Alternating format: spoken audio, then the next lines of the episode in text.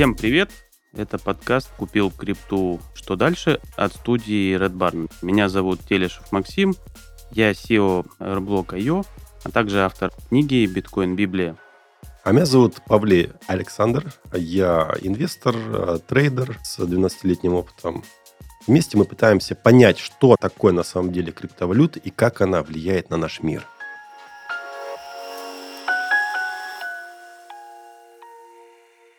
Всех приветствуем. Сегодня у нас тема подкаста «Космос, экология и видеокарты. Как крипта влияет на промышленность». Поговорим мы сегодня о том, как у нас, собственно, история с криптовалютами влияет на экологию, что нам ждать, видеокарточки, асики и, в общем-то, еще и космос, как тут все связано, и начинаем. Предлагаю начать с космоса. Очень красивая тема. Насколько же крипта может изменить космос? Пока это выглядит как хайп, по сути. Космос классное имя, космос, да. Потрясающе. В, в Э, бригаде. В бригаде был такой парень, звали его Космос. Э, в криптовалюте есть такой блокчейн, называется Космос. Называется он тоже не просто так. Э, Космос, он действительно похож на ряд созвездий других блокчейнов, которые друг с другом взаимодействуют. И есть даже визуальное отображение, прям вообще красота, заглядение. Можно прям смотреть как на огонь и на воду, как у них там все бегает. Потрясающе. Да, ну, в общем-то, мы немного сейчас не об этом космосе, не о космосе как о блокчейне, а, влияние крипты и космоса. Ну, собственно, на мой взгляд, особо-то никак не влияет. Абсолютно. Космос существовал до крипты и после нее будет существовать, да. Единственное, тут, конечно, есть граждане на нашей планете Земля, которые очень сильно хотят, чтобы он как-то там на это влиял. А, вот один, собственно, был классный пиар-ход у Илона Маска, когда он запустил свой родстер на орбиту. И первый родстер электрический, который он сделал, то есть он до сих пор у нас на орбите планеты Земля вращается, да, он там даже положил книжечку туда, которая его привлекла. Ну и, в общем, сложил какие-то важные для него вещи. И это был классный пиар-ход, потому что я вот впервые услышал об этом по радио, весь мир услышал. Я думаю, что есть какая-то машина, которая там на орбите вращается. Э, и вот теперь, в общем-то, мы ждем очередного хайпа, Э, спутник Доги-1 должен лететь на Луну, а спутник Доги-2 должен лететь на Марс. Собственно, почему-то не Falcon 9, не Falcon 10, просто Доги-1, Доги-2. Да просто этому господину нужно срочно и дорого продать, и реклама нужна, собственно, на весь мир. Желательно за нее не платить. Поэтому спутник Доги-1 вроде бы как планирует его запустить на Марс. Я думаю, что на этом влияние крипты на космос заканчивается. И все, что вот связано именно с этим, что там первая видеокарточка, первый асик, который вытащили, который майнится там на солнечном электричестве, где-то на орбите. Ну, все это связано с какой-то конкретной монетой и просто реклама ее. Ну, больше вообще ничего не связано, на мой взгляд. Саша, как ты думаешь? Я думаю, что связи для практического использования и освоения космоса никакого. Ноль. Как э, ты правильно заметил, я также считаю, что это всего лишь хайп. Очень красиво назвать спутник, который будет действительно лететь очень долго, очень далеко, сядет на какую-то планету, будет что-то там делать, и он будет называться в честь либо во имя той или иной монетки. Что, собственно, добавит хайпа и, возможно, чуть-чуть капитализации к этой монетке. Люди любят такие истории. Красивые, запоминающиеся. По сути, ведь, э, если говорить про запущенный ростер в космос, это имеет место быть непосредственно как реклама самой компании Маска, которая запустила эту машину, она это сделала. Но как технология блокчейн никакого участия пока на текущий момент не принимает ни в развитии, ни в доставлении этих спутников, ничего бы то ни было еще. И даже если они обменяются сигналами с какой-то новой планеты, это же будет сигнал, ну хорошо, протокол. Они же будут а, обмениваться по какому-то протоколу, но сделают транзакцию. Но сути и практической пользы для людей, для человечества, с моей точки зрения, на текущем этапе это не добавит. Это добавит э, популярности и хайпа, но не более того. Я думаю, добавить нечего. Вот будет этот хайп, Доги 1, Доги 2. Будем смотреть, как оно там летит в космос. История с собаками. Можно было бы но такая же история, как э, назвать монету в честь собаки, это же не значит, что она имеет какое-то отношение к этой собачки. Верно? Да, да, все верно, все верно. И вот еще одна тематика сегодняшнего выпуска это у нас экология. Кстати, более интересная. Да, как у нас там, собственно, вся история с криптой влияет на экологию. Вот мое личное мнение, что тема эта настолько преувеличена и задрата, что вот как-то там вот влияет на экологию майнинг. Ну, блин, добыча нефти влияет вот на экологию. Вот она влияет конкретно на экологию.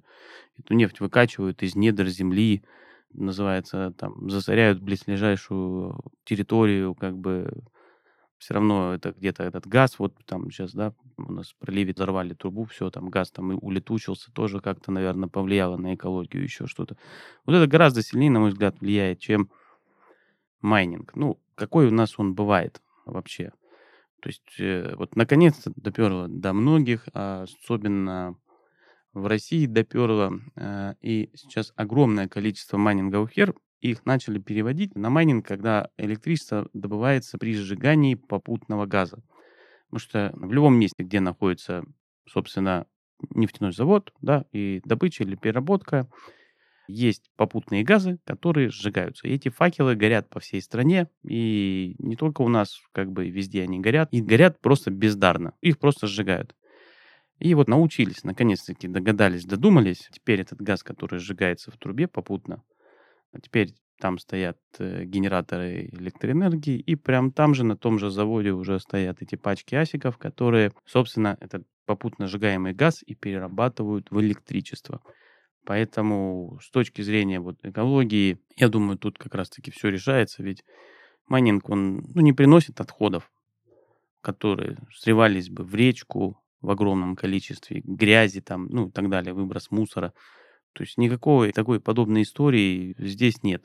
От того, что это оборудование производится, ну, производится, ну, не больше, не меньше, чем какое-либо другое оборудование, будь то эти сотовые телефоны. Честно говоря, история с проводами, когда вот на каждом телефоне там разный штекер, разный наушник, разный вход. Вот если помните, были у нас там эти Nokia, Apple, Samsung, HTC, там э, Huawei и прочее. И у каждого свой собственный вход был. И, короче, ты приходишь в магазин и там ищешь, какой бы у тебя провод был, а вышла новая модель телефона, тебе снова нужен новый провод, потому что э, наконец-то додумались, и сейчас пытаются все телефоны все-таки перевести на один стандарт Type-C да, чтобы заряжать. Вот я думаю, что вот эти провода приносят гораздо больше экологии мусора, чем сама история с майнингом. То есть, ну и что вот дует этот ветер и дует, то есть охлаждаются асики воздухом, да и пусть они охлаждаются. Ну, на мой взгляд, это все преувеличено, ну, в частности, в нашей стране, к примеру, избыток электроэнергии, порядка на 48% у нас ее больше. Если вот наши слушатели не знают, вот немного расскажу. В нашей стране раньше стояли такие передатчики, ну, собственно, когда можно было радиоволну послать на 6 тысяч, допустим, километров, да, когда ты с Краснодара как бы пуляешь радиоволну, условно говоря, во Владивостоке ее можно было послушать. Это АМ-частота. АМ-частота у нас у всех в приемниках существует. Сегодня на АМ-частоте практически ничего не вещается.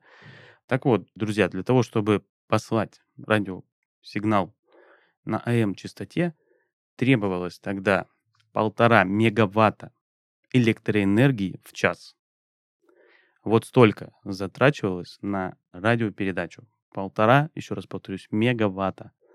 И такие огромные станции, которые вырабатывали огромное количество столько электроэнергии, чтобы послать одну радиоволну, вот у нас радио в Советском Союзе жрало больше, чем сегодня жирает майнинг.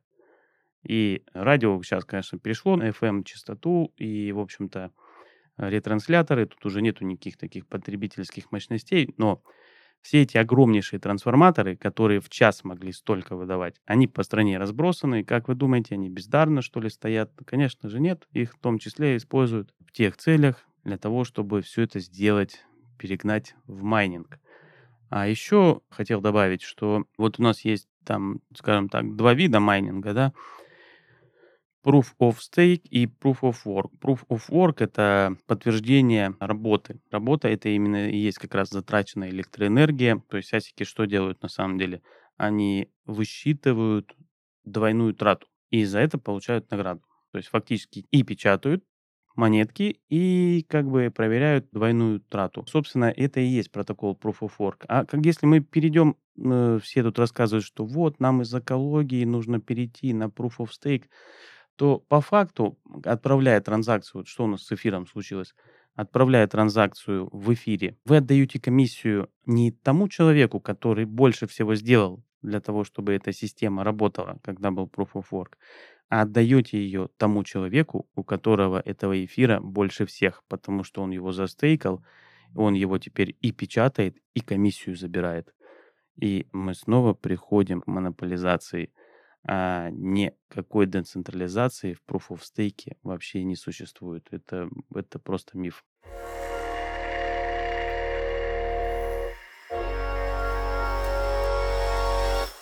В нашем подкасте есть рубрика «Чем платили люди», в которой мы расскажем о самых нестандартных вещах, которые люди когда-либо использовали в качестве денег. Сегодня поговорим о черном перце. Иногда дефицит какого-либо сырья становится причиной его небывалой цены – так случилось в Древней Греции с черным перцем. Согласно историческим сведениям, в V веке первый король Вестготов Аларих и вождь гунов Аттила захватили Рим и потребовали от жителей города огромное количество черного перца в качестве выкупа. А в средневековье черный перец и вовсе стал общепринятой формой валюты. Он даже стал называться черным золотом, и вплоть до 19 века черный перец считался роскошью, которую могли позволить только очень богатые люди – Сегодня черный перец – одна из самых распространенных специй в мире, а не валюта. В мире появились другие деньги – монеты, бумажные купюры и даже цифровые деньги – криптовалюта. Перейти на нее безопасно и комфортно поможет сервис от Best Change. Best Change – это бесплатный интернет-сервис, который помогает находить обменные пункты с наиболее выгодными обменными курсами – вот уже 15 лет в компании мониторят рынок криптовалюты для того, чтобы предоставить своим пользователям достоверную и качественную информацию о курсах, что делает их крупнейшими и лучшими в своем деле. В базу сервиса включены только самые надежные и безопасные обменные пункты. Каждый из них сотрудники сервиса тщательно проверяют, анализируют, а после добавления продолжают следить за его репутацией. Пользоваться сервисом очень просто. Заходи на сайт, выбирай необходимую валюту и интересующий тебя обменник, проверяй курс и совершай операцию. Если у тебя будут вопросы, обращаться с ними можно в техподдержку сервиса, которая всегда на связи и окажет любую необходимую помощь. С Best Change твое пользование криптовалюты будет быстрым и безопасным. Переходи по ссылке в описании и убедись сам. Экология, с моей точки зрения, очень важная тема. Конечно же, убирать мусор с океанов, э, сжигать меньше ископаемого топлива, но по факту сейчас в мире это используется как социальное манипулирование. То есть, когда говорят, нам просто необходимо сжигать меньше нефти, газа, угля, и строить, э, допустим, солнечные электростанции, ветряные электростанции, да, генерирующие, здесь идет подмена понятий о том, что загрязняется все-таки, ну, это не основная тема нашей дискуссии, но все-таки, если говорить про эти всякие энергосберегающие и чистые генерирующие мощности, то они даже более в своем общем масштабе приносит больше вреда, чем тот же самый газ и уголь при современных технологиях. То есть, если переносить данную тему на крипту, то, конечно же, если майнинг-ферма стоит возле добычи газа, который попутный газ, да, который сжигается, и электроэнергия вырабатывается какая-то часть на попутном газе. Да, то есть по сути, он бы и так выбрасывался и сжигался бы, да, это здорово. Также здорово, если майнинг-фермы, и, кстати, очень большое количество сейчас э, строится и стоит возле гидроэлектростанций. То есть э, действительно энергия чистая, очень дешевая, это здорово. Но... Да, и заметь, стояли бы там масики или не стояли, река все равно будет бежать, а значит, эта энергия существует, и от того, что она будет тратиться, условно говоря, на протокол там Proof of Work, ну, в этом, я считаю, нет ничего зазорного. И... Зазорного нет, но есть а, другая проблема. Последние лет 10-15 было огромное недоинвестирование в генерирующие мощности вообще в целом в мире, да, и сейчас э, электроэнергия, это можно видеть по счетам, но в России не так это заметно, да, потому что у нас а, очень много ты прав, свободных мощностей и а, стоимость электроэнергии весьма низкая, если сравнивать с миром. Но если говорить про экологию, то майнинг так или иначе начинает конкурировать э, с другими видами направлений, которые могут потреблять эту электроэнергию. То есть если мы говорим про бесплатную энергию, если мы говорим про дешевую энергию, вопросов нет. Только плюсы. Ну, как минимум, это нейтрально. А вот если мы говорим про ситуацию, когда у тебя электричество стоит довольно больших денег, и перенаправить ее неоткуда, по сути, тогда происходит э, конкуренция, и электроэнергия забирается из других жизненно важных направлений. Ты знаешь, я вот считаю, что вопрос электроэнергии вообще в мире устроен таким образом, чтобы эту электроэнергию вырабатывали простым известным способом, чтобы ее можно было продавать. И все проставлено на продаже, на продаже этой энергии. Дело в том, что технологии у человечества, они существуют уже давно, которые позволяли бы людям получать бесплатную энергию. Вопрос только, что первое, это никому не выгодно, нечего продавать. Вот у нас гроза, да, долбит молния. В этой молнии 1,21 гигаватта. То есть один удар молнии позволил бы, например, городу Москва существовать полгода от одного удара молнии. Вот столько бы как бы потрачено было электроэнергии. Первое, она была бесплатная, то есть нужно просто заниматься технологией, чтобы ее собирать. Никола Тесла очень много занимался, в общем-то, разработкой э, получения электричества. И если кому интересно, вы попробуйте посмотреть катушки Тесла, как бы как вырабатывается электроэнергия, что он там изобрел и придумал вообще историю его жизни и что его финансировали господа Ротшильды, и, собственно, все его разработки были забраны, и как бы у него, в общем-то, Ротшильды, собственно, все забрали. Забрали именно после презентации, как он презентовал машину, которая неделю ездила на заряде электричества, которую он взял из эфира, из воздуха. Ну, соответственно, кому нужна такая технология, где люди бы бесплатно пользовались энергией? Никому. Поэтому с точки зрения глобалистов, вот им нужно что-то продавать. Нужно продавать энергию, вот типа а раз мы тебя выключим, все, ты не сможешь без света, без там и так далее. Тебе нужно продавать нефть, газ там. То есть захотели бы заняться вопросом получения альтернативных источников энергии и развивать это. Человечество уже давно это сделало. Другое делать никому не надо. И когда вот это плюют там, вот это экология, экология. Да какая экология? Ну, в смысле, о чем вы говорите? Вот все остальное, что в мире существует, приносит гораздо большие проблемы, которые можно было бы решить поменяв источник получения энергии. Но этим как бы не занимаются. А в сторону крипты вот плюют, и это... Вот есть хайп с космосом, это доги, а есть э, так антихайп, это экология в сторону крипты. То есть это такой антихайп, вот тут надо запретить, потому что там вот... А избыток этой электроэнергии, собственно, в нашей стране все равно существует. Какая разница? Ну, так мы ее куда-то гоним и продаем, или тут она расходуется об этом на речь. майнинге внутри страны, где это же все и превратится потом в налоги, Об либо этом- превратится Да, в доходность этих людей, которые живут в этой стране и Но- улучшат свою жизнь, и речь- снова деньги тут потратят. речь не только про Россию. Никто не говорит о том, что необходимо запретить майнинг и так далее. Вопрос в том, что в тех местах, где у тебя нехватка электроэнергии, как я сказал, она конкурирует. То, что можно как-то более дешевле и бесплатно получать электроэнергию, это уже отдельная тема, да, то есть мы живем в том мире, в котором мы живем, где электроэнергия покупается, продается и вырабатывается на разных видах генераторов. Да, хотел тебе такую историю рассказать из моей жизни. У меня, значит, у родителей была дача, я еще ребенком был. Помню, там проходили высоковольтные линии электропередач. Так вот, сосед по даче, он, собственно, собрал большую катушку и поднял ее клэп. Ну, то есть проводами она не касалась никак, эта катушка, но за счет ЭДС самоиндукции, Ну, то есть понятно. электро... за счет магнитного поля, тем самым он получал бесплатную электроэнергию, которая питала его дачу.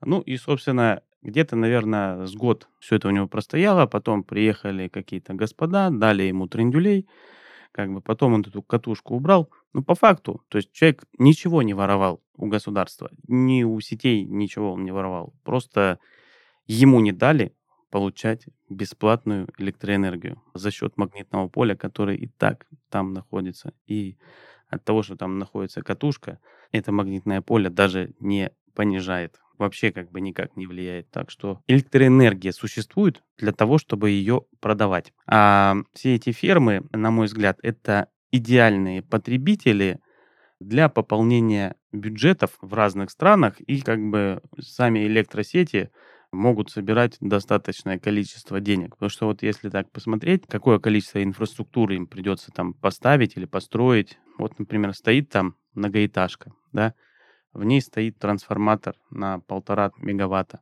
Все эти квартиры как бы потребляют ток не одновременно. И, в общем-то, не все в квартирах одновременно включают все сплиты, чайники, холодильники, ну, в общем-то, там обогреватели какие-нибудь, там еще все, что ждет электричество. В итоге электричество надо подать, пиковая нагрузка у него постоянно меняется. То есть там днем поменьше, вечером побольше и так далее.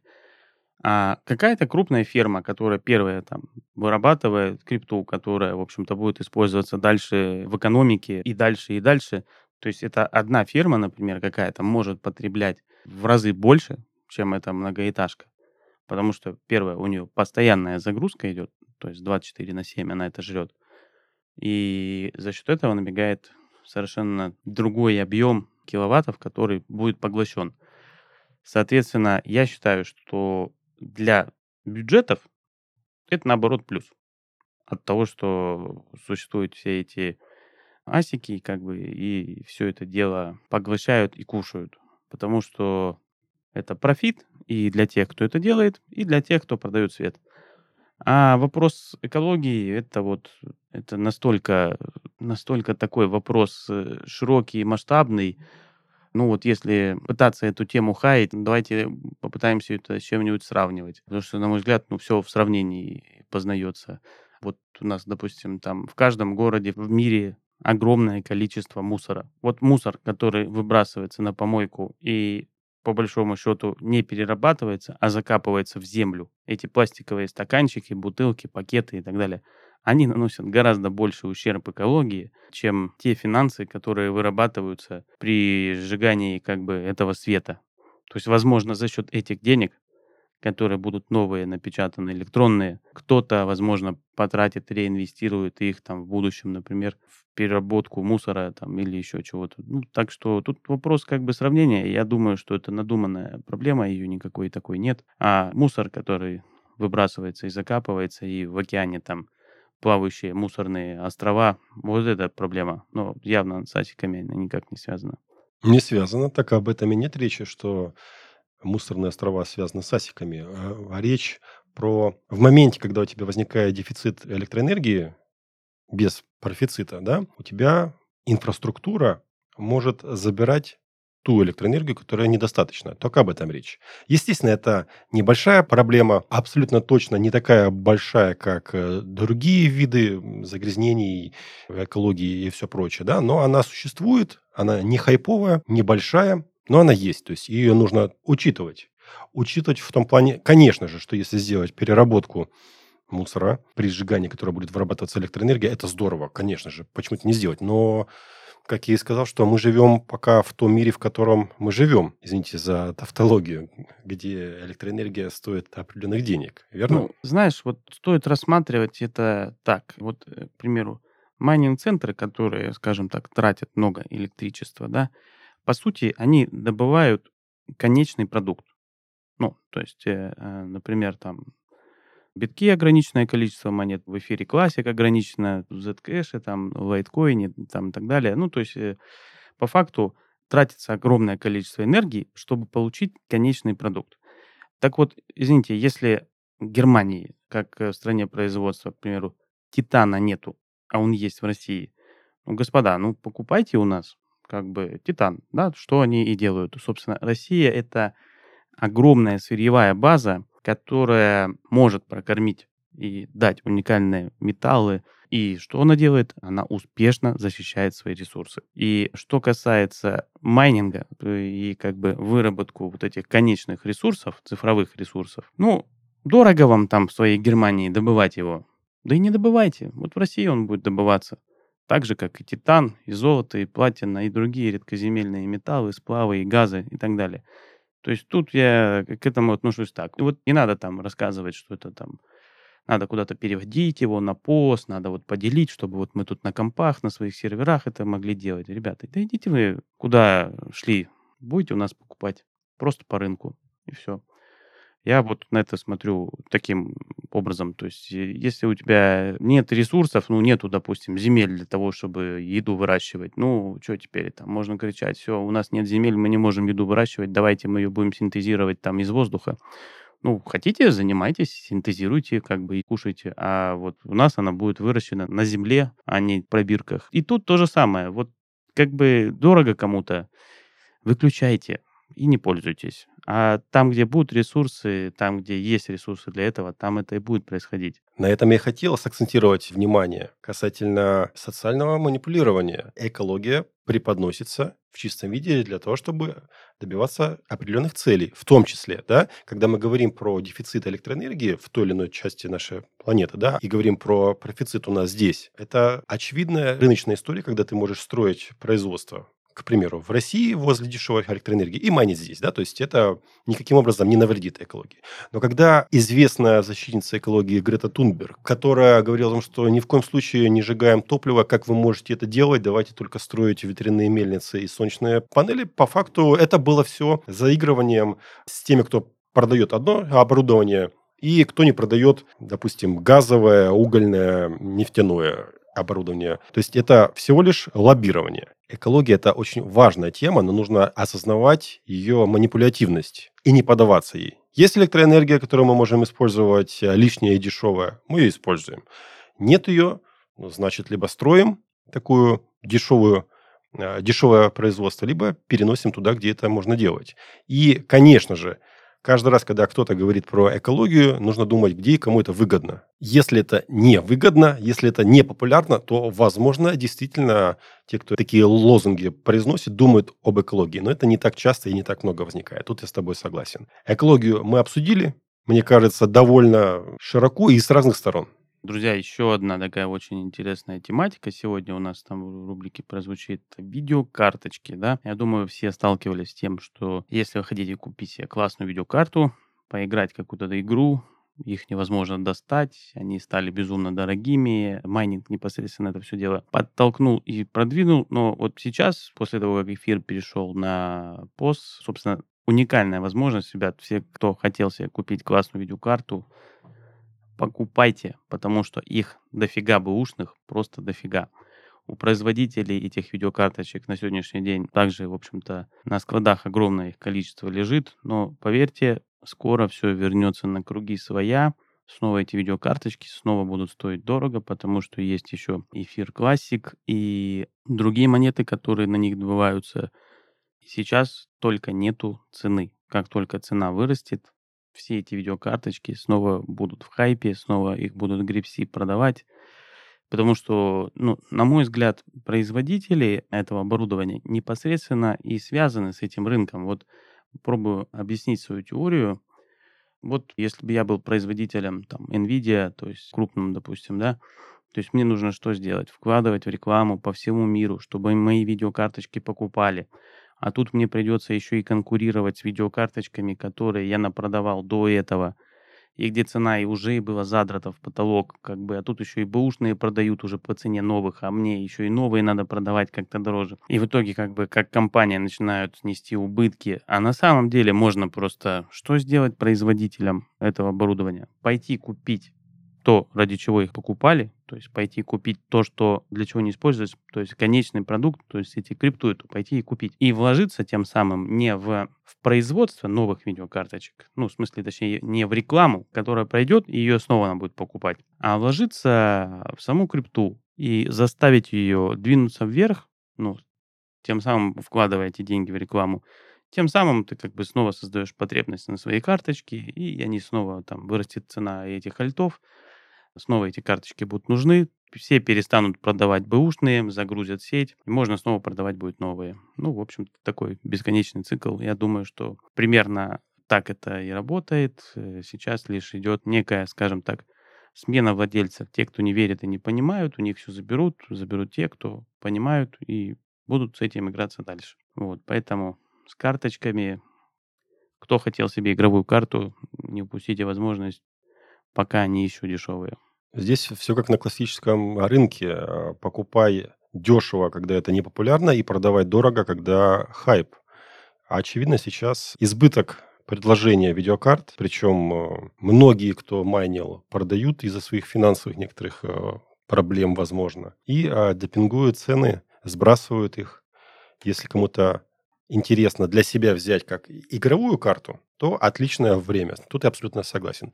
Также, если вы верите, видите через несколько лет очередной хайп в криптовалюте, если вы это видите, я не утверждаю, что он будет, но если вы это видите и вы хотите зайти в эту индустрию с точки зрения майнинга, отличная возможность э, закупиться оборудованием, но только здесь нужно, конечно, разбираться, какое оборудование, чтобы вы не купили уже использованное, я бы даже сказал бы не то, что использованное, а максимально отжатое, если так можно выразиться, когда люди либо компании выжимают из э, этих видеокарт максимум, что могут выжать, и продают вам просто ну, тут на самом деле все просто. Я думаю, что можно всегда найти будет специалистов, которые разберутся, что это за техника, сколько ей лет. Соответственно, не стоит думать, что Видеокарта это та вещь, которая лежала бы в ящике там три года и не использовалась. Если ей три года, значит она три года работала. Если исходить из этих соображений, можно всегда будет найти ту или иную модель. В любом случае у них всегда есть там серийные номера, даты выпусков э, и, в принципе, хайп на видеокарточках, он еще будет. Александр правильно сказал, что покупай, когда это дешево, и когда хайп, бери это и продавай. Поэтому все, кто не успел, пользуйтесь моментом но подходите к этому вопросу с умом. Смотрите, исследуйте, анализируйте. Да, тут все просто. Может быть, э, даже не спешите, если говорить про косвенные признаки, про ставку ФРС. Может быть, даже спешить еще пока и не надо. Но время покажет в любом случае. Итак, сегодня я думаю, что достаточно много таких щепетильных, узких таких моментов мы обсудили. Дело в том, что все очень специфично, и, ребят, ну, анализируйте, смотрите, как бы, как устроен этот мир, и всегда это кому-то где-то будет нужно, а не факт, что это влияет. Поэтому я думаю, на сегодня все. Спасибо, Александр. Спасибо, Максим. Друзья, слушайте наши подкасты, и мы обязательно вам расскажем что-то новое и интересное. До свидания.